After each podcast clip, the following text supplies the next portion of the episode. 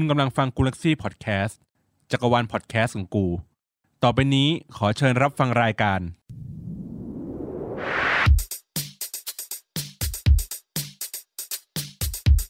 อัปทูกูอัปทู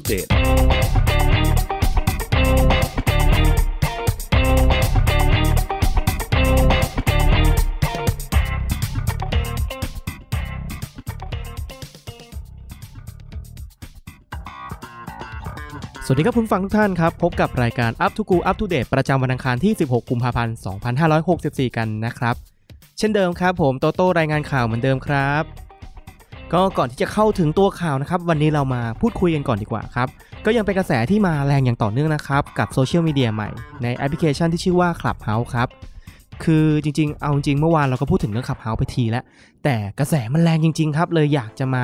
แนะนำให้กับ เพื่อนๆ แล้วก็คุณผู้ฟังทุกท่านนะครับ ได้รู้จักกับ Clubhouse กันอย่างเต็มตัวมากขึ้นนะครับ คือต้องเล่ากันก่อนว่าแอปพลิเคชันตัวนี้มันเป็นโซเชียลมีเดียแบบใหม่ คือโซเชียลมีเดียที่เรารู้จักกันเนี่ยจะมีพวก Facebook Twitter Line อะไรพวกเนี้ยมันสามารถพูดคุยหรือถกเถียงกันในประเด็นต่างๆ ได้ แต่โซเชียลมีเดียตัวนี้ครับที่เรียกว่า Clubhouse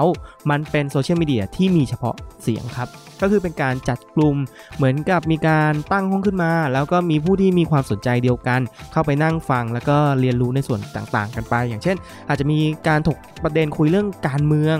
เรื่องการเรียนรู้ทั่วไปวิทยาศาสตร์เทคโนโลยีอะไรพวกเนี้ยครับสามารถเข้าไปรับฟังได้ โดยที่จะมีเจ้าของห้องที่เขาเป็นคนจัดรายการนั้นๆ คือต้องบอกก่อนเลยว่าอนาคตนะครับ รายการ Up to Go Up to Date ก็น่าจะเข้าไปอยู่ในโซเชียลมีเดียแล้วก็รายงานสดๆ ให้กับคุณผู้ฟังได้ฟังกันเลยนะครับ แล้วก็ที่สำคัญครับเมื่อวานครับ หัวหน้าของผมครับกับทีมงานนะครับ ได้ทำการทดลองระบบการเล่นๆครับ โดยเอา Clubhouse คือ Clubhouse เนี่ยมันจะเล่นได้เฉพาะในแอปพลิเคชันของทาง iOS เท่านั้น มันก็เลยต้องเล่นผ่านบนโทรศัพท์ครับ ก็คือ iPhone นั่นเองเขาเนี่ยคือด้วยความที่พอเป็น iPhone ปุ๊บไม่ถามว่ามันดีไหมใช่มันดีอยู่แล้วในระดับหนึ่งครับ แต่เราอะอยากให้ได้คุณภาพที่มันดีที่สุดครับ เราจึงพิเรนทร์ครับ โดยการนำมิกเซอร์ที่เนี่ยที่ที่ที่ผมเนี่ยใช้จัดรายการอยู่ทุกวันเนี่ยครับผมกับไมโครโฟนที่เป็นอ่าอินพุตทั้ง 4 ตัวของเรานะครับ มาจัดการทดลองต่อเข้ากับ iPhone แล้วก็เปิดแอปพลิเคชันในส่วนของ Clubhouse นี่แหละ แล้วก็ลองเปิดห้องโดยใช้แค่1 user แล้วเราก็สามารถพูดพร้อมกันพูดคุยพร้อมกันได้จนถึง 4 ไมค์ก็คือ 4 คนพร้อมๆกันโดย Account เดียวนะครับ ก็สามารถมาจัดรายการกันสดๆ ได้ใน Clubhouse กันเลยนะครับผม ก็แน่นอนครับลองดูเนาะอนาคตน่าจะได้ไปเป็นรายการสดกันสักทีนะครับ โอเคสำหรับคนที่ไม่รู้จักขับเฮาผมขออนุญาตขยายความพอสังเขปให้คุณผู้ฟังได้ฟังกันนะครับ ก็คือขับเฮาครับเป็นโซเชียลมีเดียรูปแบบใหม่ที่สนทนาผ่านเสียงครับ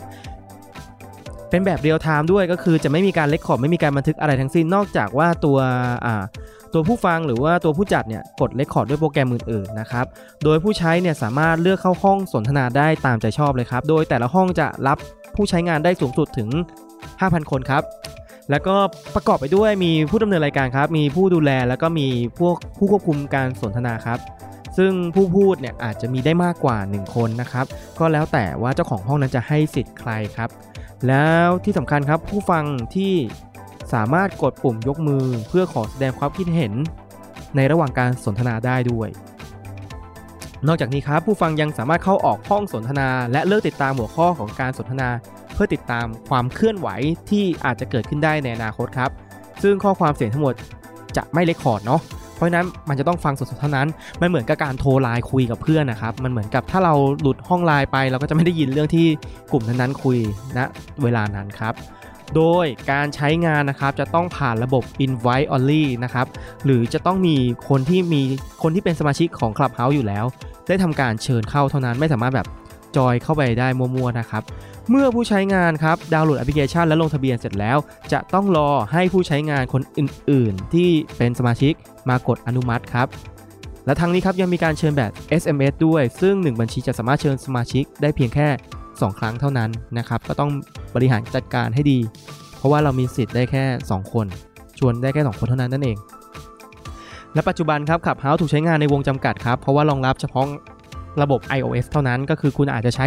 iPhone หรือ iPad ก็ได้ครับ ซึ่งล่าสุดอัปเดตนะครับ ทีมพัฒนากำลังเร่งพัฒนาระบบให้ใช้กับระบบปฏิบัติการ Android ได้นะครับ ก็ coming soon เร็วๆนี้นะครับโอเคครับ แล้วก็มาอัปเดตค่าฝุ่นในกทม และปริมณฑลในวันนี้กันครับ คุณภาพอากาศส่วนใหญ่อยู่ในระดับปานกลางครับ แล้วก็มีบางพื้นที่ที่เริ่มมีผลต่อสุขภาพ โดยค่าเฉลี่ยของคุณภาพอากาศนะครับ จะอยู่ที่ประมาณ 91 USA QI ครับผมก็ยังถือว่าสูงอยู่พอสมควรเลย และเรื่องอัปเดตประจำวันนี้นะครับ มาดูกันว่ามีเรื่องอะไรบ้าง เรื่องแรกครับ Rebrand Lotus ก็เลิกงามยามดีครับในช่วงสายของเมื่อวานที่ผ่านมาครับ หลังจากที่ก่อนหน้านี้มีข่าวว่าทาง CP นะครับได้ทำการซื้อกิจการของ Tesco มาเป็นของตนเองครับ ซึ่งแต่เดิมครับ Tesco Lotus ก็เป็นของ CP เอง และได้ถูกขายให้กับบริษัท Tesco ของประเทศอังกฤษไปแล้วนะครับ จนตอนนี้ครับเขาได้ซื้อคืนกลับมา อย่างไรก็แล้วแต่ครับ ได้มีการเปิดตัวครับการรีแบรนด์ใหม่จาก Tesco Lotus เป็น Lotus สังเกตเสียงครับ ซึ่งตัว S เนี่ยย่อมาจากคำว่า Smart ครับนำล่องสีสาขาตัวท็อปได้แก่เรียบด่วน พระราม 4 อ่อนนุชและอีกหนึ่ง Express ครับ เปลี่ยนตัวเป็น Go Fresh ครับ จ่ายเงินผ่าน True Money Wallet ได้แล้ว นอกจากนั้นก็ยังจัดผังใหม่ครับ แบบดูสดใสตามสีใหม่ โดยการรีแบรนด์ครั้งนี้ครับ ถูกชาวทวิตล้อกันว่า The Post Trophy S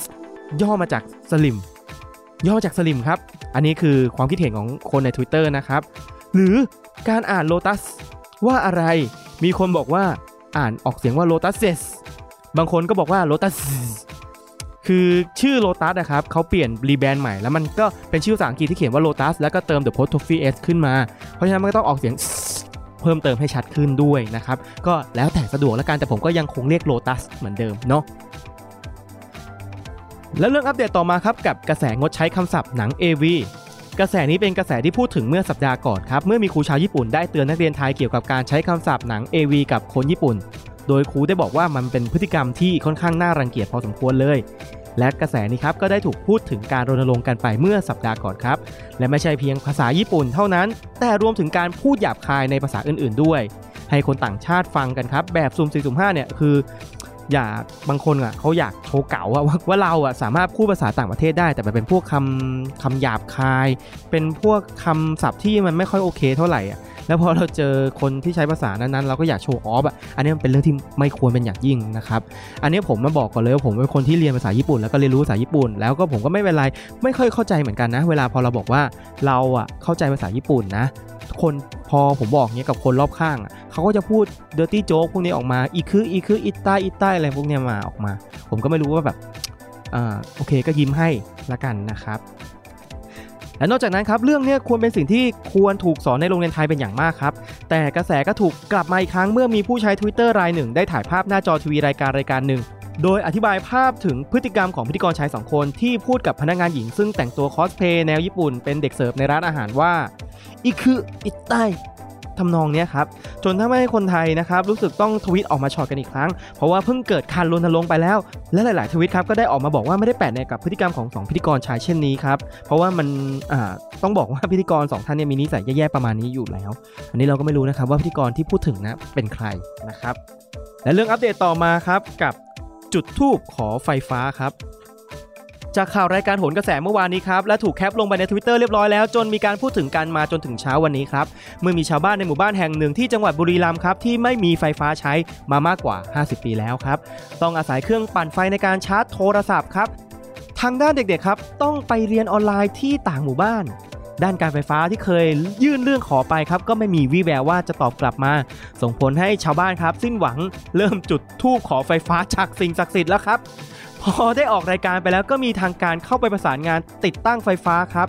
ติดตั้งได้ทันทีเลยครับ โดยชาวทวิตเตอร์ครับก็ได้มีการออกมาแสดงความคิดเห็นกันมากมาย ทั้งพูดถึงเรื่องงบประมาณว่ามันหายไปไหน แล้วก็ยังรู้สึกสิ้นหวังกับประเทศครั้งนี้ครั้งแล้วครั้งเล่าครับ รวมทั้งยังบอกอีกว่ายังมีอีกหลายหมู่บ้านนะ ที่ยังไม่มีไฟฟ้าใช้เช่นกันครับและเทรนทวิตเตอร์ประจำวันที่ 16 เดือนกุมภาพันธ์ 2564 ครับ กับ Hashtag อภิปรายไม่ไว้วางใจ แฮชแท็กอันดับหนึ่งวันนี้เวียนกันมาอีกครั้งครับ กับการอภิปรายไม่ไว้ใจรัฐบาล ที่เริ่มขึ้นเมื่อเวลา 9 นาฬิกาที่ผ่านมาครับ บอกเลยว่าวันนี้จัดหนักจัดเต็มอย่างแน่นอน เพราะในแฮชแท็กค่อนข้างมีการจับตามองทางฝั่งฝ่ายค้าน ว่าจะมีประเด็นอะไรมาอภิปราย เพราะครั้งที่แล้วครับก็มีเรื่องทำให้เป็นประเด็นอยู่ไม่น้อย ทั้ง I.O. ป่ารอยต่อ หรือวลีเด็ดอย่างมันคือแป้ง ก็ต้องติดตามกันต่อไปนะครับ ว่าจะมีประเด็นอะไรที่ฝ่ายค้านจะมาอภิปรายและท่าทีของรัฐบาลจะเป็นอย่างไรต้องติดตามรับชมกันต่อได้เลยนะครับ และแฮชแท็กต่อมาครับกับแฮชแท็ก sad movie mv 1 m แฮชแท็กมาแรงเป็นกระแสเช้าวันนี้เป็นเรื่องบันเทิงเช่นเคยครับ กับการแสดงความยินดีของ MV เพลง Sad Movie ของ ฟักกลิ้ง ฮีโร่ featuring ไบรท์ วชิรวิชญ์ ครับ ที่มียอดวิวครบ 1 ล้านวิวใน YouTube เรียบร้อยแล้วครับ ซึ่งทำให้แฟนคลับของหนุ่มไบรท์ที่มีทั้งไทยและต่างประเทศออกมาติดแท็กแสดงความยินดีร่วมกันโดยไบรท์วชิรวิชญ์ครับโด่งดังจากซีรีส์วายเรื่องเพราะเราคู่กันที่มีกระแสแรงมาก จนทำให้มีแฟนคลับเพิ่มขึ้นทั้งไทยและในต่างประเทศครับการมีผลงานเพลงร่วมกับศิลปินอย่าง Fucking Hero ก็เป็นเรื่องที่แปลกใหม่ครับทำให้เป็นกระแสแรงมาในเช้าวันนี้ด้วย และช่วงหน้าพบกับหัวข้อสำคัญประจำวันอังคารที่ 16 กุมภาพันธ์กันครับ กับหัวข้อดราม่ายายสาเราชนะ สักครู่เดียวครับ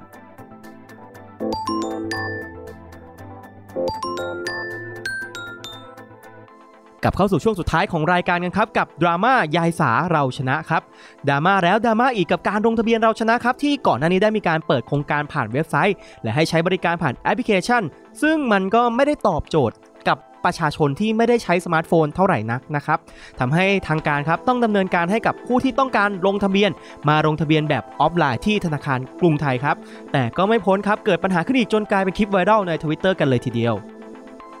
เมื่อมีผู้ใช้ Twitter ออกมาโพสต์คลิปคุณยายชื่อยายสาร้องไห้ตัดพ้อเกี่ยวกับการลงทะเบียนเราชนะครับ โดยทางเว็บสนุก .com ครับ ได้รายงานว่าวันที่ 15 กุมภาพันธ์เวลา 8 นาฬิกา หลังประตูธนาคารเปิด ชาวบ้านที่ยืนต่อคิวต่างพากันยื่นเอกสารหลักฐานบัตรประชาชน แต่บรรยากาศครับ ก็เป็นไปด้วยความโกลาหลเป็นอย่างยิ่งครับ เจ้าหน้าที่ธนาคารได้ตะโกนด้วยเสียงดังทำให้ชาวบ้านบางส่วนรู้สึกไม่พอใจเป็นอย่างมากครับ หลังจากเจ้าหน้าที่บอกวันนี้รับได้แค่ 100 คนทำให้หลาย ๆ คนครับผิดหวังแถมเครื่องคอมพิวเตอร์ที่ต้องลงแบบฟอร์มเราชนะครับ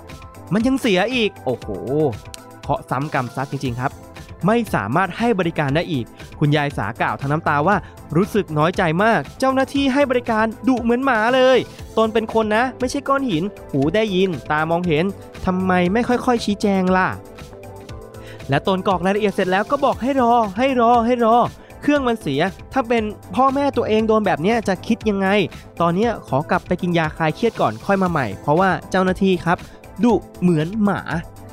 และนี่คืออ่ายายสากล่าวไว้เนาะผมก็น่าจะอินเนอร์ไม่เท่ายายสาแหละแต่ก็พยายามจะถ่ายทอดออกมาเนาะหลังจากยายสาได้ออกมาพูดพร้อมกับคลิปได้เผยแพร่ออกไปครับทำให้คนใน Twitter ครับออกมาแสดงความคิดเห็นกันอย่างหลากหลายประเด็น โดยความคิดเห็นส่วนใหญ่ครับก็จะเอ็นเอียงไปทางการเห็นใจคุณยายมากกว่า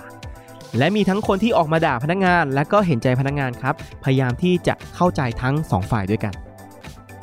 โดยมีผู้ใช้ Twitter รายหนึ่งครับ ได้ให้ความเห็นว่าพนักงานต้องควบคุมอารมณ์หน่อยนะ เข้าใจว่าคุณเหนื่อย แต่คนที่เขามาเขาลำบาก เขาก็อยากได้สิทธิ์เหมือนกัน เขาอะไม่มีจะกินด้วยซ้ำบางคนเราก็เคยเห็นนะ บางที่ก็เป็นแบบนี้เหมือนกัน แล้วก็มีอีกแอคเคาท์เข้ามาเสริมอีกว่า เราเข้าใจทั้งสองฝ่ายนะ เคยทำงานบริการ มีคนมาจ้องจ้องต่อเป็นร้อยคิวเลย มันเหนื่อย มันกดดัน ผู้สูงอายุก็จะเข้าใจยาก ในมุมคนใช้บริการครับ ก็เหนื่อยครับ มองว่าพนักงานเนี่ยทำงานช้า รอทั้งวันไม่เข้าใจก็อธิบายสิ เห็นใจทั้งหมดครับ รัฐบาลทำไมทำเรื่องยากให้เป็นเรื่องยากยากไปอีกครับทำบาปทำกรรมกันอย่างนี้เฮ้อันนี้ก็เป็นคอมเมนต์ของ Twitter รายหนึ่งนะครับ ไม่ใช่ของผมนะเออคือเหมือนกับคนบ่นเยอะอะพอสมควรเลยอะครับ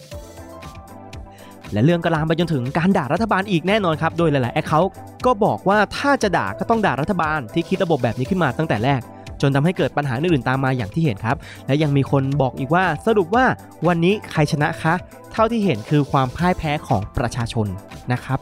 โอ้โหดึงดราม่าจนได้นะครับ จนท้ายที่สุดแล้วประเทศนี้ก็ขับเคลื่อนได้ด้วยการด่าอีกครั้งครับ เมื่อผู้จัดการสาขาของธนาคารกรุงไทยครับ ได้นำกระเช้ามาขอโทษยายสาถึงที่บ้านครับ ยายสากล่าวว่า ถ้าทางธนาคารติดต่อมาขอโทษก็โอเค เพราะตนไม่ถือสาใครอยู่แล้ว แล้วก็แล้วกันไป แต่ก็ต้องไม่มีหนที่ 2 อีกต่อไปนะ ยายอีกคนหนึ่งร้องไห้มากกว่าตนอีก จนเป็นลมไปสามีก็ต้องมาอุ้มไปด้วย